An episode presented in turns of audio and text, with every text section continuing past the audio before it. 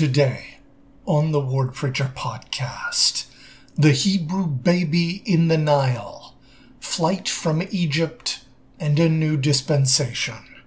I'm Brett Jensen, and this is the Ward Preacher podcast.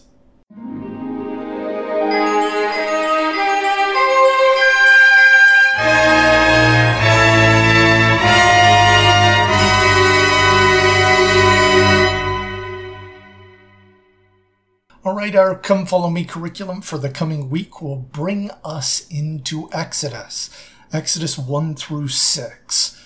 So let's uh, talk about some of the, the introduction to what was going on in this time.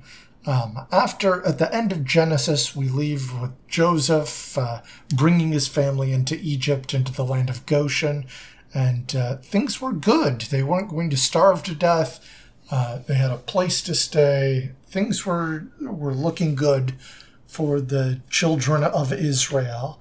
Uh, they were not living in the promised land, the land of Canaan, but they were doing well. Now, uh, Exodus begins by explaining that there arose a king that knew not Joseph. There's all sorts of upheaval happening in various empires at the end of the Bronze Age when the, the former great empires collapsed. Um, Egypt survived, but it's unsurprising that they had different dynasties and people from different places taking over and running things a little bit differently. Um, all sorts of rebellion and turmoil. And so it's not really surprising that um, when somebody else came into power, that really didn't understand what Joseph had done or any previous agreements, that they would look on the Hebrews as kind of outsiders, that they weren't a part of the Egyptian tradition, and uh, that they had the potential to cause a lot of problems. There started being a lot of them. And uh, so they wanted to control them to ensure that Egypt would prevail. So they subjugated them, uh, put burdens on them, eventually put them into full fledged slavery. They had to make bricks in order to have what they needed.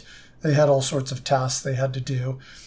Still, that wasn't enough. So they started uh, killing the males. They said, eh, the girls can stay. They aren't going to rebel. We can deal with them. But the men might cause a rebellion. Um, and so Pharaoh ordered all of the midwives, all the people helping uh, the Hebrews to give birth, that if it was a girl, they can save that alive. But if it's a boy, they need to be killed. And the Egyptian midwives, actually very uh, very good, very moral and ethical of them, uh, opposed these orders and claimed, "Oh, yeah, we I'm sure we would, but the Hebrew women are lively." Um, and they're having sons even before we arrive, and so we can't really do anything about that. So, unfortunately, that means Pharaoh takes the next step and goes around and takes the male children and kills them, throws them into the river. So, in these dangerous circumstances, where it's very perilous to have a male Hebrew baby, uh, Amram and Jochebed of the tribe of Levi had a second son, a baby boy. And when Jochebed could no longer hide him, she put him into a basket, made it waterproof, set it into the river and let him float around. The baby's sister Miriam watched from a distance to see what would happen to her little brother. Pharaoh's daughter found the basket, and when they opened it up, they realized that it was one of the children of the Hebrews. Miriam, nearby, quickly recommended that she knew a Hebrew woman who could come and nurse the child for her. Um, the the child's actual mother was, of course, who she had in mind, Jochebed. And so Moses' mother was able to help raise the child, even though the child was named Moses and considered uh, uh, uh, has Hebrew meaning, but also an Egyptian meaning, meaning to draw out, uh, because she drew him out of the river.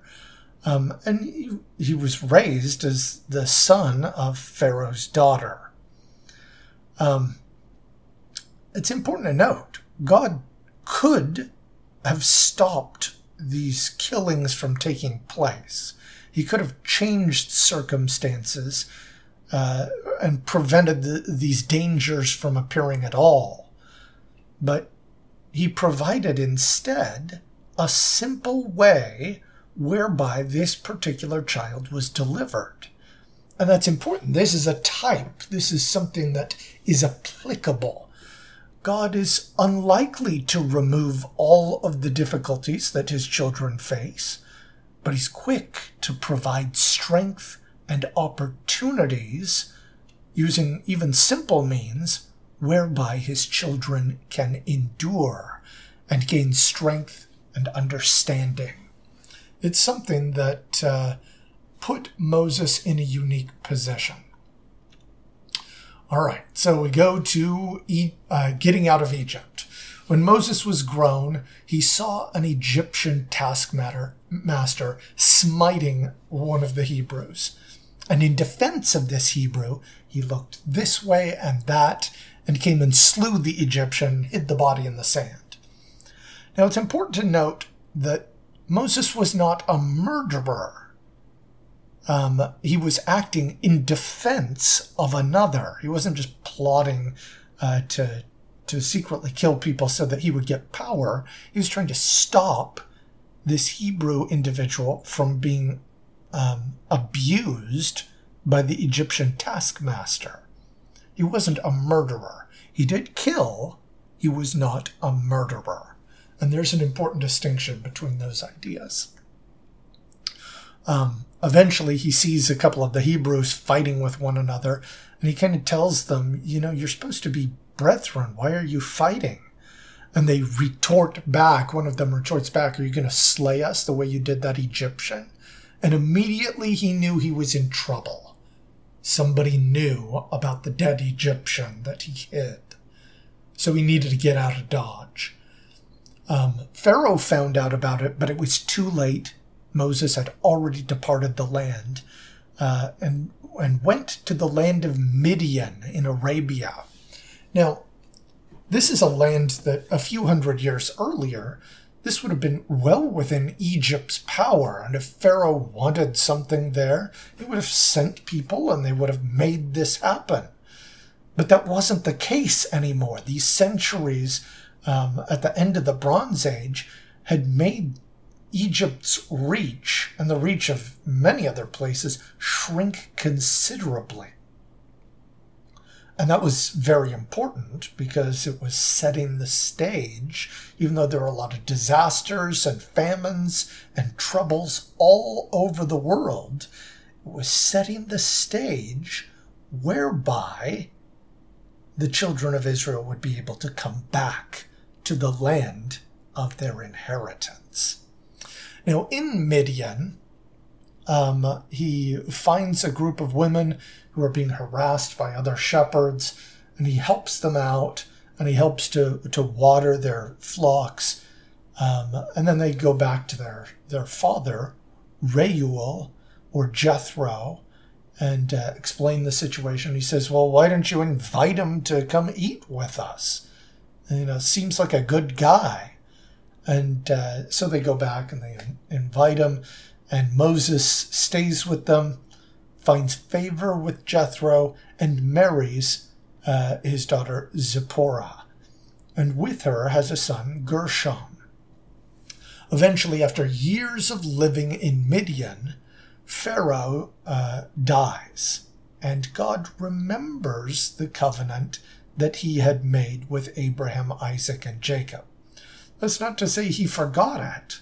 This is to say that he knew it was time to bring his people out of Egypt, to start a new dispensation. All right, let's go into some reading. Now Moses kept the flock of Jethro, his father in law, the priest of Midian. And he led the flock to the backside of the desert and came to the mountain of God, even to Horeb. And the angel of the Lord appeared unto him in a flame of fire out of the midst of a bush. And he looked and beheld the bush burned with fire, and the bush was not consumed. And Moses said, I will now turn aside and see this great sight, why the bush is not burnt.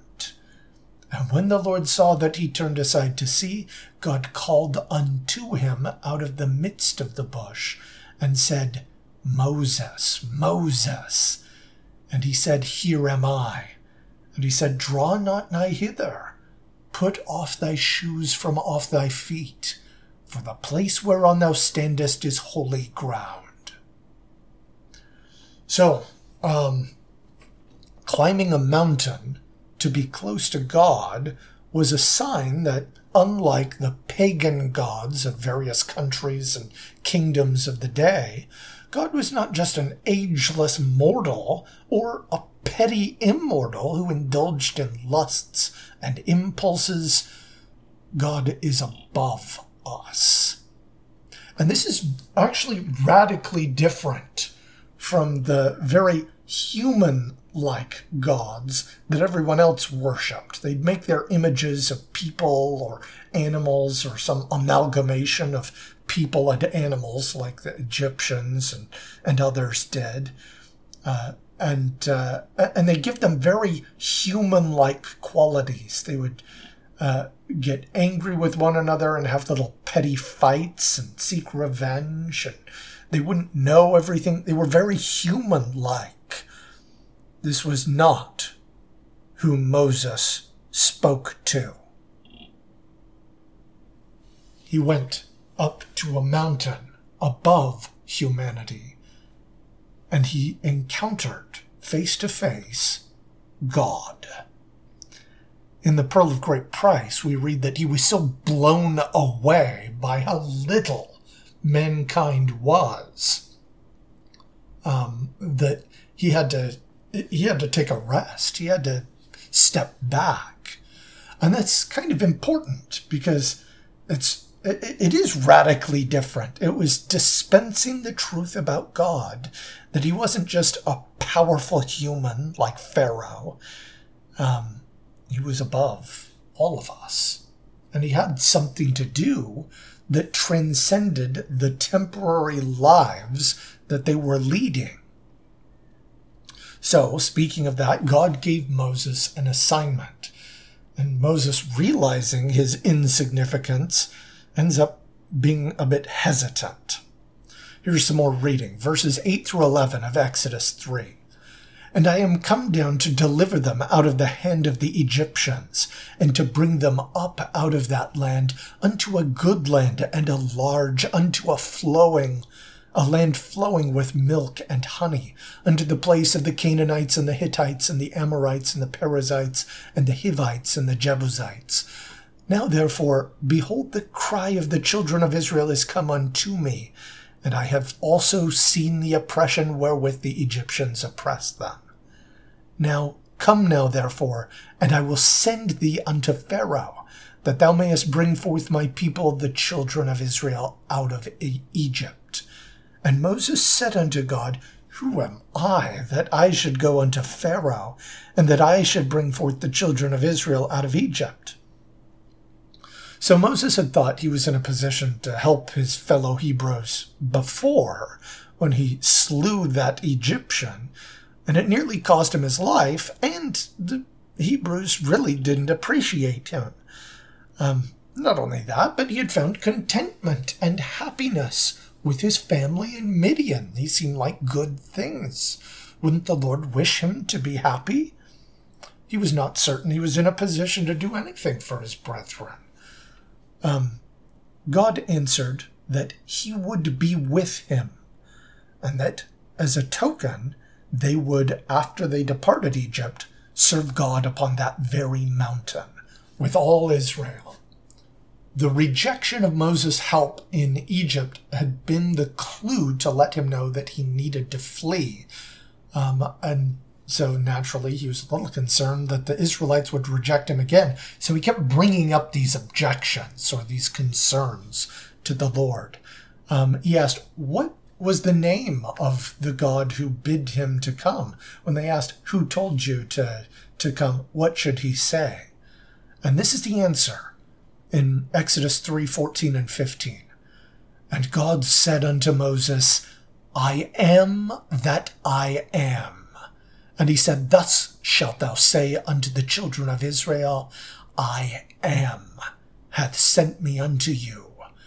And God said moreover unto Moses, Thus shalt thou say unto the children of Israel, The Lord God of your fathers, the God of Abraham, the God of Isaac, and the God of Jacob, hath sent me unto you. This is my name forever, and this is my memorial unto all generations. So this term, I am, it's uh, it's significant. We, we kind of get the idea. This was going to be the way that they would recognize that this is God. And he uses this confusing term, I am. Now, in Hebrew, um, tenses work a little bit different than they do in English, where you have like a past and a present and a pseudo future. Um, there's in in Hebrew, it's based on the the imperfect and the perfect, and there are other clues to talk about whether something is happening in the past or whether it's in the future or, or that sort of thing. Um, but the idea behind imperfect tense is something that is not yet completed.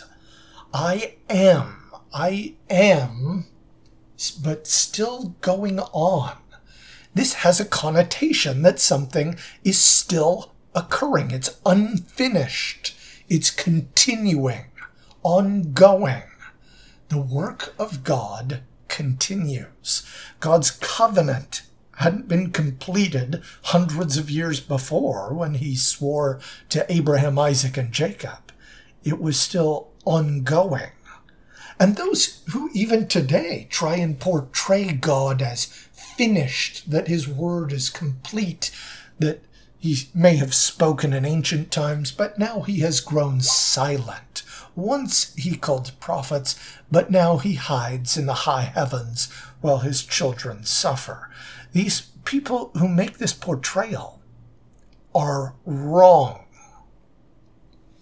The actual Hebrew term, Ehyeh, uh, is translated "I am" in this in these verses, but it's also used in other places.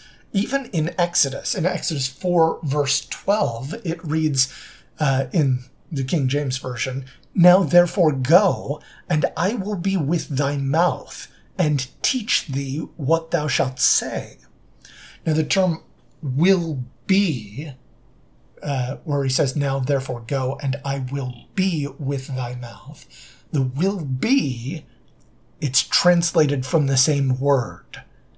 In, in Exodus 3:14, I am. In Exodus 4:12, will be, but it comes from the same term.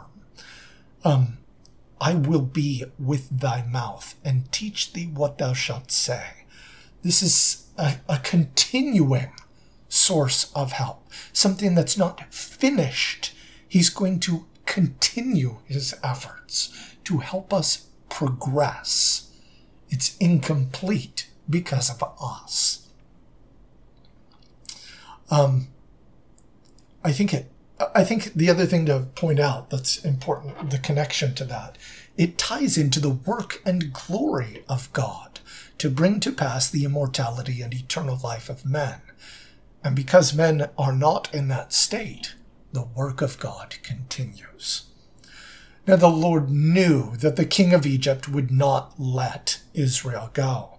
But this was an opportunity to witness his power to more than just Egypt at that time.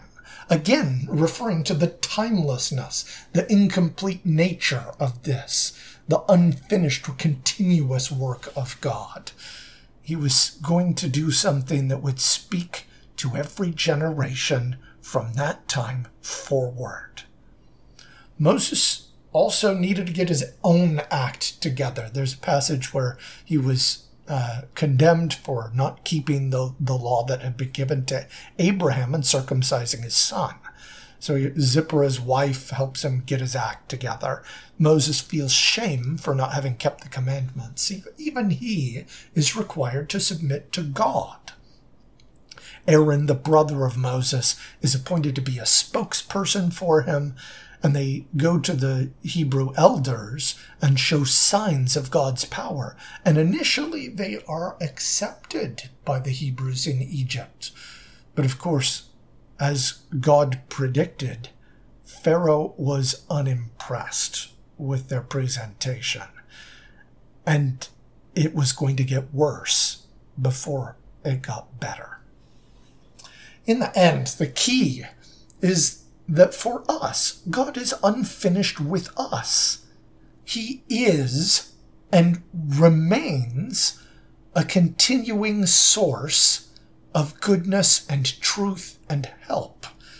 We should continue to try to do as he asks until he declares that it is finished. God had prepared an escape for Moses, and it wasn't glamorous, but it allowed him to endure.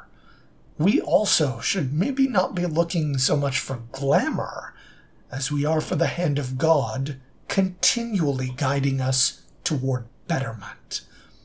Though the enemies of God might at some times, as Pharaoh was, seem to be prevailing, who knows but that he has softened the heart of someone like Pharaoh's daughter and saved a life that in turn will save many more. We appreciate all the support for the Ward Preacher podcast. Um, Next week, we will look at Exodus 7 through 13, discussing the plagues of Egypt. Of course, there is a ton that we did not cover in this week's reading. Please study that individually and with your family. And of course, as always, fight on.